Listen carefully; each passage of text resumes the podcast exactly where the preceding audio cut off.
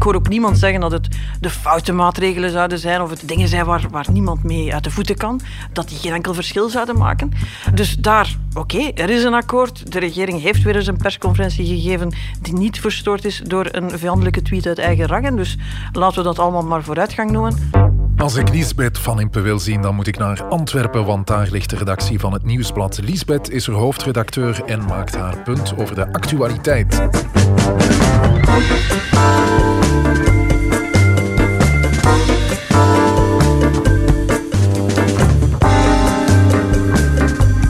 Dag Liesbeth. Dag Jeroen. Ik ben Jeroen Roppe. Dit is het punt van Van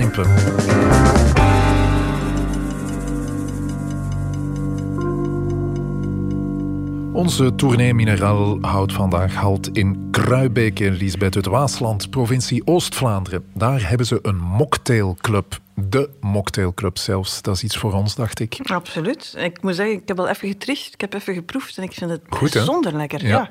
Mocktails, dat zijn cocktails zonder alcohol. En bij de Mocktail Club hebben ze een prachtig gamma 100% natuurlijke en duurzame mocktails. Het zijn twee Kruibeekse zussen die erachter zitten. En een van de twee heeft mij overtuigd om deze te proberen. De uh, mocktail met uh, basilicum en vlierbloesem. Ja, heel lekker, absoluut. School. Gezondheid. Waar hebben we het over, Lisbeth? Uh, de arbeidsmarktdeal. We hebben het er vorige week al over gehad. Toen ging het over e-commerce. Nu is er een akkoord. Dus daar moeten we eens uh, goed naar kijken, denk ik. Dan gaan we even de Oekraïnse grens, denk ik, in de gaten houden. En zien of dat daar intussen al een Rus zijn teen voorbij de grens gestoken heeft. En we eindigen met de alomtegenwoordigheid van uh, Bart Wever. Laten we maar beginnen aan aflevering 35 van het Punt van Van Impe op nieuwsblad.be en op de bekende podcastplatformen. We moeten op een moment als nu, is het alle hens aan dek. En iedereen moet gewoon binnen zijn bevoegdheden het maximale doen. Dit doen wij in de federale regering. Ik zie dat andere deelstaten dat ook doen. Maar in plaats van altijd met de vinger te wijzen naar elkaar en te staan klagen, zouden we beter gewoon doen wat men in zijn bevoegdheden heeft. Voilà, de regering deed wat ze moest doen volgens premier Alexander De Croo. Er is een arbeidsdeal en dat op zich, uh, Lisbeth, is al nieuws eigenlijk. Hè? Dat is nieuws, dat is een grote persconferentie. Dat waren uh, blinkende ministers. Laten we zien wat er allemaal in zit. Uh, we mogen de werkweek spreiden over vier dagen. Um, er is een akkoord over nachtwerk. Je mag tegenwoordig tot middernacht werken zonder dat ze dat als nachtwerk beschouwen. Er was ook een akkoord over de platformbedrijven. Als je voor de Deliveroo bijvoorbeeld werkt, dan eh, ben je iets dat meer lijkt op een werknemer dan op een eh, zelfstandige. Dat is het eigenlijk. Ja, maar ze hebben dat niet helemaal getrancheerd, maar er horen een aantal regelingen bij, ook verzekeringstechnisch, die ja, dat statuut toch een beetje aan het uitklaren zijn. En we hebben allemaal het recht om te deconnecteren. Heb jij je gsm gisteravond afgezet? Uh, hoofdredacteurs die deconnecteren nooit. Je zal maar, je zal maar zien dat de, dat de drukkerij plots in brand staat of zo en er moet nog iets moet gebeuren. maar ik zou het iedereen die voor ons werkt een hard, te hardste aanbevelen om hem stil te zetten en hem zeker niet op te pakken, mochten wij op het gekke idee komen om op een ontiegelijk vroeg uur te bellen. Ja, Lisbeth, jij herinner ik mij van een uh, paar afleveringen geleden, jij voorspelde dat er van die arbeidsdeal niet veel in huis zou komen. Wel, we zaten vorige week eigenlijk nog naar uh, Magnet te kijken en zijn wat gekke sortie over de e-commerce, die hij plots het hele land uit wilde. Uh, dat was niet toevallig getimed, dat was in de aanloop naar dit akkoord, waarop ze minst het signaal uitging van ja, we gaan hier niet te zot doen, niemand moet hier te veel van verwachten. En als je naar het akkoord kijkt, dan zie je ook wel in oktober bij de begrotingscontrole hadden ze al een aantal maatregelen uh, er gezet. Het was duidelijk dat hier en daar iemand wel hoopte van ja, misschien kunnen we daar toch nog wat meer ambitie in steken, kunnen we daar nog wat verder gaan, noem maar op. Je ziet eigenlijk dat ze de voorbije maanden gebruikt hebben om wel wat punten en commas op de juiste plek te zetten, maar er is eigenlijk ten gronde niet veel aan veranderd. Dus ze hebben toch wel begrepen dat de pijngrens van de PS begreep, bereikt was. Ja, ik hoorde al veel negatieve reacties over het uh, akkoord. Wat vind jij eigenlijk? we moeten opletten. Hè, dat we niet iedere keer zeggen de revolutie is niet uitgebroken, de wereld is uh, nog altijd min of meer dezelfde en draait nog altijd om zijn as. Uh, dat we de lat niet zo hoog leggen dat, dat het nooit goed is. Dus je moet zien, hier zitten een aantal goede maatregelen in. Ik hoor ook niemand zeggen dat het de foute maatregelen zouden zijn of het dingen zijn waar, waar niemand mee uit de voeten kan. Ja. Dat die geen enkel verschil zouden maken. Uh, dus daar oké, er is een akkoord. De regering heeft weer eens een persconferentie gegeven die niet verstoord is door een vijandelijke tweet uit eigen rangen. Dus laten we dat allemaal maar vooruitgang ja, noemen. Maar de kritiek is vooral gericht op uh, die 80% werkzaamheidsgraad uh, die bereikt moet worden tegen 2030. Dat we daar met dit soort deals en niet gaan geraken. Die kritiek is 100% terecht. Um, je ziet zelfs bij de ministers dat ze zich toch een beetje hoeden om al te triomfantelijk te zeggen dat daar een hele grote stap gezet is. Ja. Ze zeggen eigenlijk bijna zelf van ja, er zal nog veel meer moeten gebeuren. Het is maar een begin. Dat ik denk van ja, 2030 is ook zo lang niet meer. Uh, en het deze... gaat om bijzonder veel mensen, 670.000 mensen extra aan het voilà, werk. 670.000 extra aan het werk, dat is, dat is gigantisch veel. We weten dat dat in, in Vlaanderen een uitdaging is van langdurig zieken activeren. We weten dat dat in Wallonië en Brussel ook over werkloosheid, jongerenwerkloosheid, uh, mensen die niet toegeleid geraken naar die arbeidsmarkt, dat is een gigantische opdracht. En daar moet je zeggen, ja, zijn we juist op weg ja, we zijn op weg naar Compostela, maar we zijn nog maar in Dixmuiden en eigenlijk staat een trein alweer stil. Dus uh, we zitten al op een terras. we, zitten, we zitten al te zeggen van, allee, voor deze legislatuur hebben we het alweer gehad. De volgende moeten maar zien dat ze daar tot uh, ver in het diepe Spanje geraken. Ja, daar kan je toch wel vragen bij stellen. Ja, uh, in alle geval, we hebben een akkoord over uh, het, uh, het werk. We hebben een akkoord over de energiefactuur. mogen we stilaan toch niet zeggen dat de trein rustig aan het bollen is, de Vivaldi-trein? Het is in ieder geval de indruk die de premier wil geven. Ik bedoel, wie hier nu juist gewonnen heeft, ik denk dat de PS denkt, we hebben veel erger vermeden. Ik denk dat liberalen denken van, goh, we kunnen ermee buiten komen. Al zien ze direct dat bij een eigen achterban, Voca, Agoria, de sepsis heel groot is en de kritiek toch echt wel snoeihard hard. Daar, daar staat niemand te applaudisseren. Maar voor de premier zie je wel van, zie je wel, akkoord over de energiefactuur, daar is ook heel veel zever over geweest, heel veel kritiek op gekomen. Maar het is er toch maar mooi. Uh, nu hebben we de arbeidsmarkt, daar hoef ik me ook al niet meer mee bezig te houden de komende jaren. Uh, op naar het volgende. We weten dat er in het maart... Het volgende is uh, de pensioenen. Uh, de kernuitstap, uh, dat zit ja, er nog allemaal aan te komen. Shakespeare is op dit moment weer zeer populair in de wedstrijd. opgelet voor de Iden van maart, de 15e maart, toen Keizer dood met een paar dolken in zijn rug op de vloer van de Senaat lag. Um, ja, maart wordt echt wel de gevaarlijke maand. de grote dossiers komen eraan. Pensioenen, waar dat we zien dat de PS nauwelijks ruimte laat. Maar vooral die kernuitstap. Hè. En ik moet zeggen, het is een beetje een gekke dag, want um, we zitten al de hele dag te kijken naar verklaringen. Ja, het is woensdag vandaag. We zitten op woensdagavond hier. Ja, en dus vanmorgen is uh, Egbert Lachart komen zeggen van ja, die kernuitstap... Misschien moeten we daar nog eens naar kijken. Conde Rousseau is hem intussen gevolgd. Uh, Joachim Koens is hem gevolgd. Uh, Villa Politica heeft een, heeft een topdag, want mensen komen plots van alles verklaren voor de camera's. En daar voel je... We dachten, iedereen zit daar op een kluitje. Die kernuitstap komt er moeten alleen de IMR nog meekrijgen, want dat is de enige partij die nog lastig deed. Vandaag is er plots van alles aan het schuiven. We moeten, zullen moeten zien in de feiten of dat het ook ja, aan, aan, de tafel van het kernkabinet gebeurt, hè, of dat daar effectief serieuze vragen gesteld worden. De situatie lijkt volledig gekeerd. We hebben altijd gezegd, het is een dodelijke cocktail wat vandaag bezig is. Ik bedoel, je hebt die kernuitstap, je zit met dat heel moeilijk verhaal van die gascentrales, waar dat je eigenlijk niet goed uitgelegd krijgt vanuit het uh, standpunt van, van klimaat. Daar bovenop is dan die energiecrisis gekomen, waar je alleen maar gas, gas, gas, gas, gas en duur, duur, duur, duur, duur hoort. Ja. Die twee worden allemaal natuurlijk in het hoofd van de mensen begrijpelijkerwijs op één grote hoop gegooid. Groen heeft altijd gezegd, we zullen dat wel uitleggen dat dat weinig met elkaar te maken heeft en noem maar op. De mensen zullen dat wel snappen, dat dat verschillende dossiers zijn, noem maar op. Ik denk dat de andere partijen een beetje het vertrouwen aan het verliezen zijn dat ze dit uitgelegd krijgen. Stil aan het kijken zijn hoeveel schade dit zou kunnen uh, berokkenen. En uh, we gaan dat in de komende weken in de gaten moeten houden, uh, mogelijk van kamp aan het veranderen zijn. En dan, uh, dan kan er veel gaan schuiven. Dan moeten we de regering echt wel in de gaten gaan houden. Ja, dat is uh, voor de komende weken. Een punt dat we nu kunnen maken, Lisbeth, is er is weer een akkoord. En dat is een goede zaak voor de regering De Croo. Maar er zal toch nog meer moeten gebeuren om aan die 80% werkzaamheidsgraad te geraken. En het worden nog bijzonder spannende weken. Die 80% werkzaamheidsgraad is op dit moment even goed in zicht als dat Santiago de Compostela in zicht is als je op een terras in Dixmuiden zit. Niet. Het punt van Van Impe.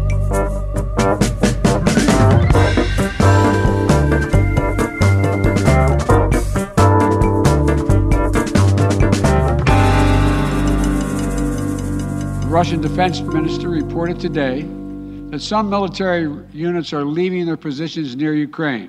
That would be good, but we have not yet verified that.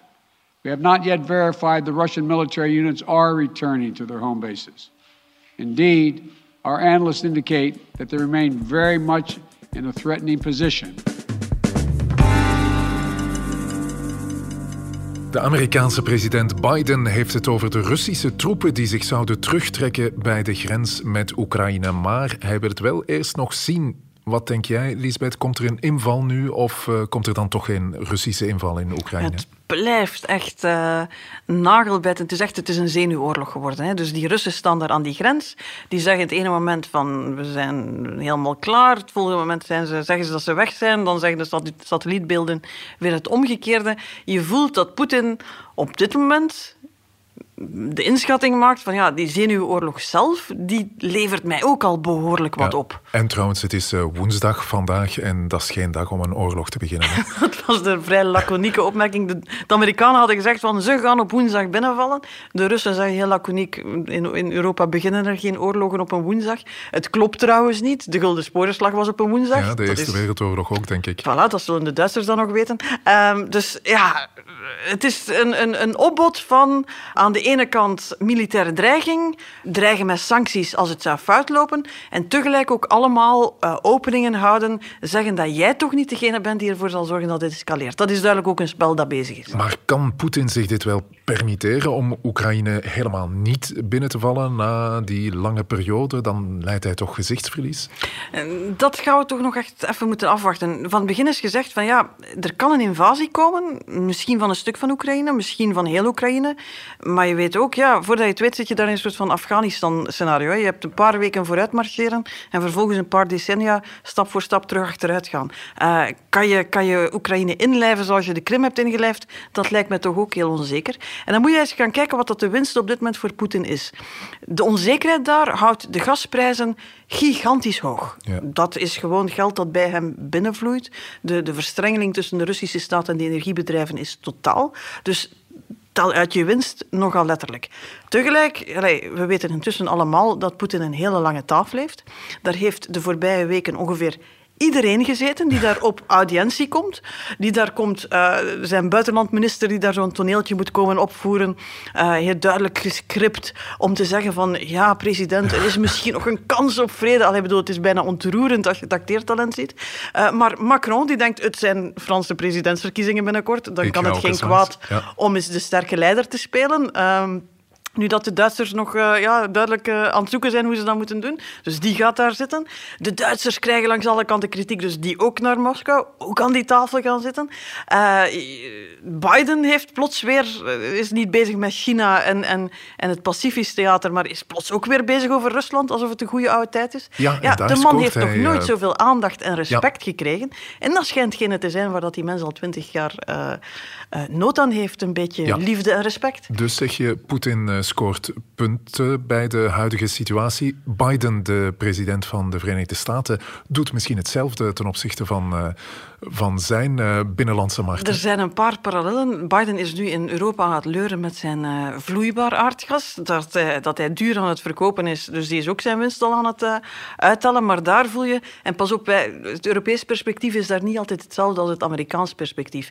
Wij zien ja, dat het toch moeilijk is om binnen de NAVO echt die eenheid te houden. Dat bondgenootschap met, met, met, met Europa, daar zit wel wat spanning op. Terwijl de Amerikanen, die horen een president waar ze tot een week geleden van dachten dat hij moeite had om de hele dag wakker te blijven, die plots hele forse taal spreekt, die durft met uh, uh, intelligence, dus inlichtingen, uh, is hij de hele tijd Poetin aan het bestoken van jij zegt wel dat, maar op onze satellietbeelden zien we dit. Heel veel discussie over, maar het, het, het is wel Stoere je rug taal, macho gedrag, maken. dat, dat werkt. Uh, hij dreigt met hele zware sancties. Uh, je ziet bij de NAVO, als de bedoeling was om de NAVO te verdelen, dan zie je wel, ja, die was een beetje op, leven op, op sterven na dood, maar daar, stroomt weer wat bloed door de aderen. Dus uh, ja, Biden is daar toch wel zijn rol aan het spelen. Ja, het is denk ik dat in Europa moeten we naar onszelf kijken. Uh, hoe, hoe, hoe, goed zetten wij onze voet daar? Uh, wat is de toon die wij aanslaan? Ja, Biden is, is zijn eerste publiek zijn toch de Amerikanen. Daar wil hij vooral overkomen als ja, not so sleepy Ja, Europa heeft het op dat vlak uh, natuurlijk veel moeilijker. Kijk maar naar Duitsland. Als je naar die regering kijkt, die is compleet verdeeld. Hè? Het is bijna ontluisterend. Je zou bijna vergeten dat, dat nauwelijks een paar weken geleden, maanden geleden, we het afscheidsfeestje van Angela Merkel hadden met Duitsland als de behoeder van de westerse vrijheden en de liberale democratie. Ze is nog niet goed weg. Of heel uh, Duitsland zit daar te bibberen en te beven, heel verdeeld. Je hebt aan de ene kant een discours van wij zijn tegen oorlog, dus we houden wapenleveringen uh, aan, aan Oekraïne tegen. Iedereen vindt dat toch een beetje hol klinken. Ook wij zijn de brug tussen Oost en West. Maar ja, op dit moment is er niemand die echt die brug kan, kan zijn. En iedereen weet twee dingen. Eén, het gaat uiteindelijk over dat gas dat daar langs die pijpleiding Nord Stream 2 moet toekomen. En uh, dat is de bezorgdheid van de Duitsers, die zich heel afhankelijk hebben, eh, afhankelijk hebben gemaakt van Duits gas. En als je naar de nieuwe bondskanselier kijkt, Scholz, dat is een, dat is een socialist, SPD'er. Ja, en daar zit die band met zijn voorganger, Gerhard Schröder. Ik weet niet of je je nog herinnert, dat was de bondskanselier nog, ja. begin, van, uh, begin van de eeuw. Um, eerlijk gezegd, uh, er is een tijd geweest dat we daar naar nieuwe um, krachtige linkse leiders zaten te kijken. Blair, Schreuder, je kan er met geen een van die gasten kan je nog. Ja. ja. je kan met geen een van die gasten nog in deftig gezelschap komen. Blair met zijn Irak-oorlog. Schreuder, die zich volledig heeft laten opkopen door de Russen. Die zit daar in die energiebedrijven. Poetin blijft die maar extra mandaten geven, omdat hij weet dat hij daar heel Europa kan mee, kan mee treiteren. Dat is van een cynisme ongezien. Iedereen ziet dat ook. Duitsland krijgt daar heel veel kritiek, eh, kritiek voor. Ja, je voelt, daar, daar spelen zoveel verschillende verschillende agenda's. Het enige wat je kan zeggen is dat het voor Europa opnieuw bijzonder moeilijk is om uit één mond te spreken en een duidelijk standpunt in te nemen. Ja, dat is een duidelijk punt, denk ik. Uh, Lisbeth, jouw punt is de zenuwoorlog komt Amerikanen en Russen misschien wel goed uit uh, en Europa blijft uh, helemaal verdeeld achter. Als het de bedoeling van Poetin is om Europa uit elkaar te spelen en die gasprijzen hoog te houden, dan moet ik zeggen dat zijn huidige tactiek ja, werkt. Natuurlijk, hij moet het, het is schaken, hè. Het, is, het is zet per zet, hè. het is beweging en tegenbeweging. Waar we volgende week zitten, ik denk niet dat iemand vandaag daar een voorspelling durft over te doen. Het punt van Van Impe.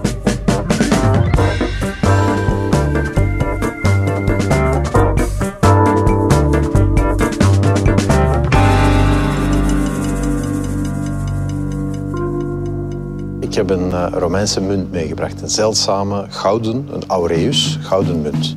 Op deze Romeinse munt staat keizer Augustus, de achterneef van Julius Caesar. Aan de achterkant staan zijn kleinzonen Gaius en Lucius.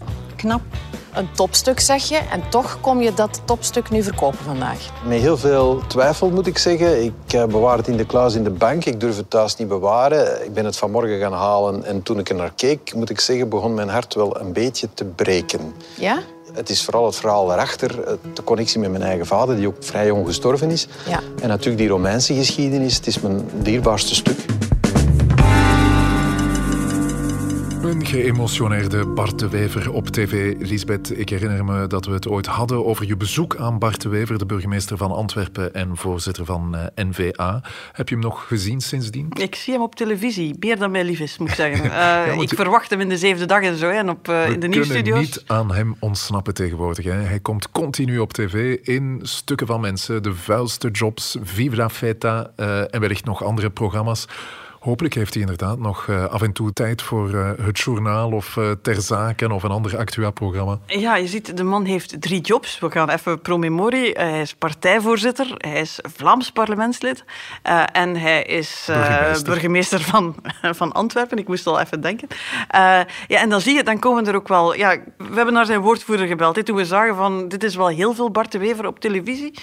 en dan zie je dat er... Ja, de eerste regel om woordvoerder te zijn van Bart de Wever is toch dat je een beetje moet rekenen op algemeen geheugenverlies bij de mensen. Uh, dus dan zegt hij van, uh, ja, um, het is natuurlijk helemaal plannen rond de parlementszittingen en zo. Iedereen weet dat Bart de Wever nauwelijks een voet binnenzet uh, in het parlement, dat hij daar enkel het absolute minimum doet. Ik zou er stilletjes over zwijgen, eerlijk gezegd, uh, over die parlementszittingen. En dan, ja, hij doet alleen maar de dingen waar hij zich goed bij voelt. Dan moeten we concluderen dat Bart Wever zich bij heel veel dingen goed voelt. En het gaat om uh, dingen die uh, meestal in het weekend ook plaatsvinden, Elisabeth? Dat is ook een van de uitleggen. Dus je krijgt dan een hele uitleg van, ja, we proberen ook ja, stukken van mensen, dat was voor het goede doel. En meelopen met de velkar, ja, dat is inleving en connectie met de mensen.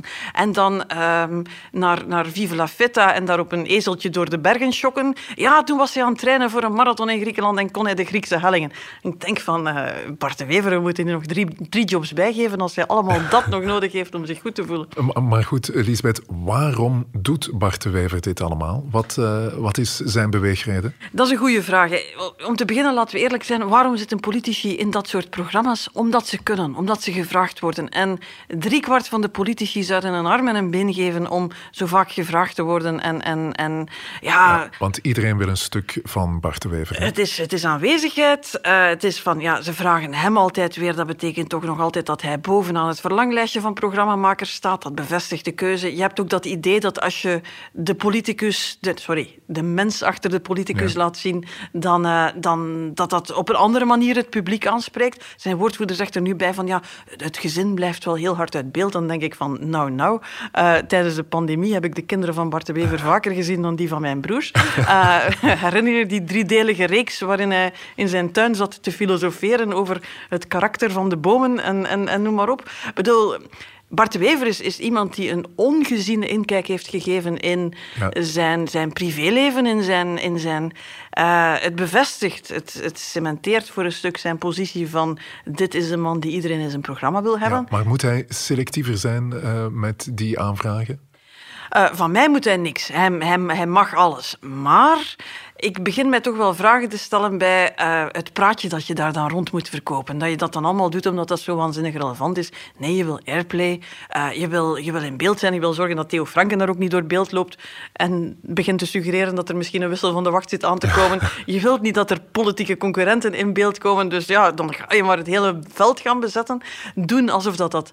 Ja, als je zo vaak zoveel verschillende dingen allemaal doet om dat authentieke zelf in, in de markt te zetten, dan begin je op den duur toch een beetje te lijken of je toch een beetje een, uh, een hele uitgekiende mediastrateeg bent. Ja, Bart de Wever is overal, dat is uh, jouw punt, maar uh, je kan je vragen stellen bij de relevantie van al zijn optredens. En het valt me op dat hij intussen op ongeveer alles ja zegt, dus dat moet zijn. We hebben het er al eens over gehad. Hij begint ook weer interviews te geven waar hij ze vroeger niet had, gaf. Hij nodigt journalisten uit die hij heel lang niet uitgenodigd ja, heeft. Hij is op zoek naar zeer aandacht beschikbaar is het vaak ook in de, in de meer vertrouwde contexten Je voelt dat hij toch ergens het gevoel heeft van ik moet in de frontlinie staan, ik kan zeker niet achteroverleunen. En dat is doorgaans geen teken dat een, dat een politicus helemaal op zijn gemak zit uh, als het gaat over zijn eigen populariteit of die van zijn partij. Het punt van Van Impe.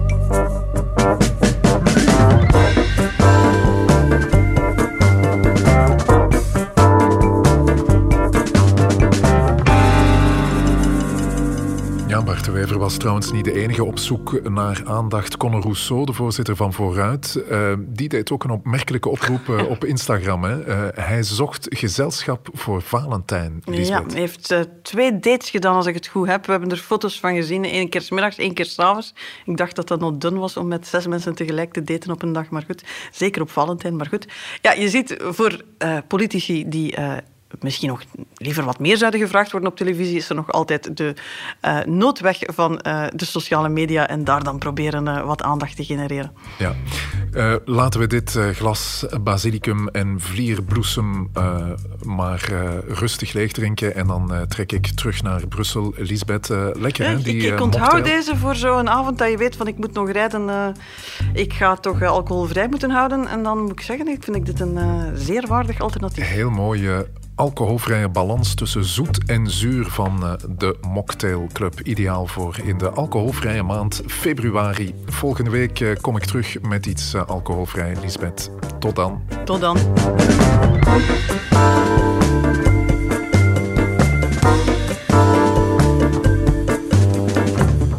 Was het Punt van Van Impe, een podcast van het Nieuwsblad. Je hoorde de stemmen van hoofdredacteur Liesbeth Van Impe en van mezelf, Jeroen Roppe. Dank aan de VRT voor de audio, aan Pieter Schrevers voor de muziek en aan Pieter Santens van House of Media voor de montage. De productie was in handen van Bert Heijvaart en Eva Michon. Tot het volgende Punt van Van Impe. Luister zeker ook naar de andere podcasts van het Nieuwsblad. Seks verandert alles, Stemmen van Assise, Vrolijke Vrekken, Shotcast en De Koers is van ons.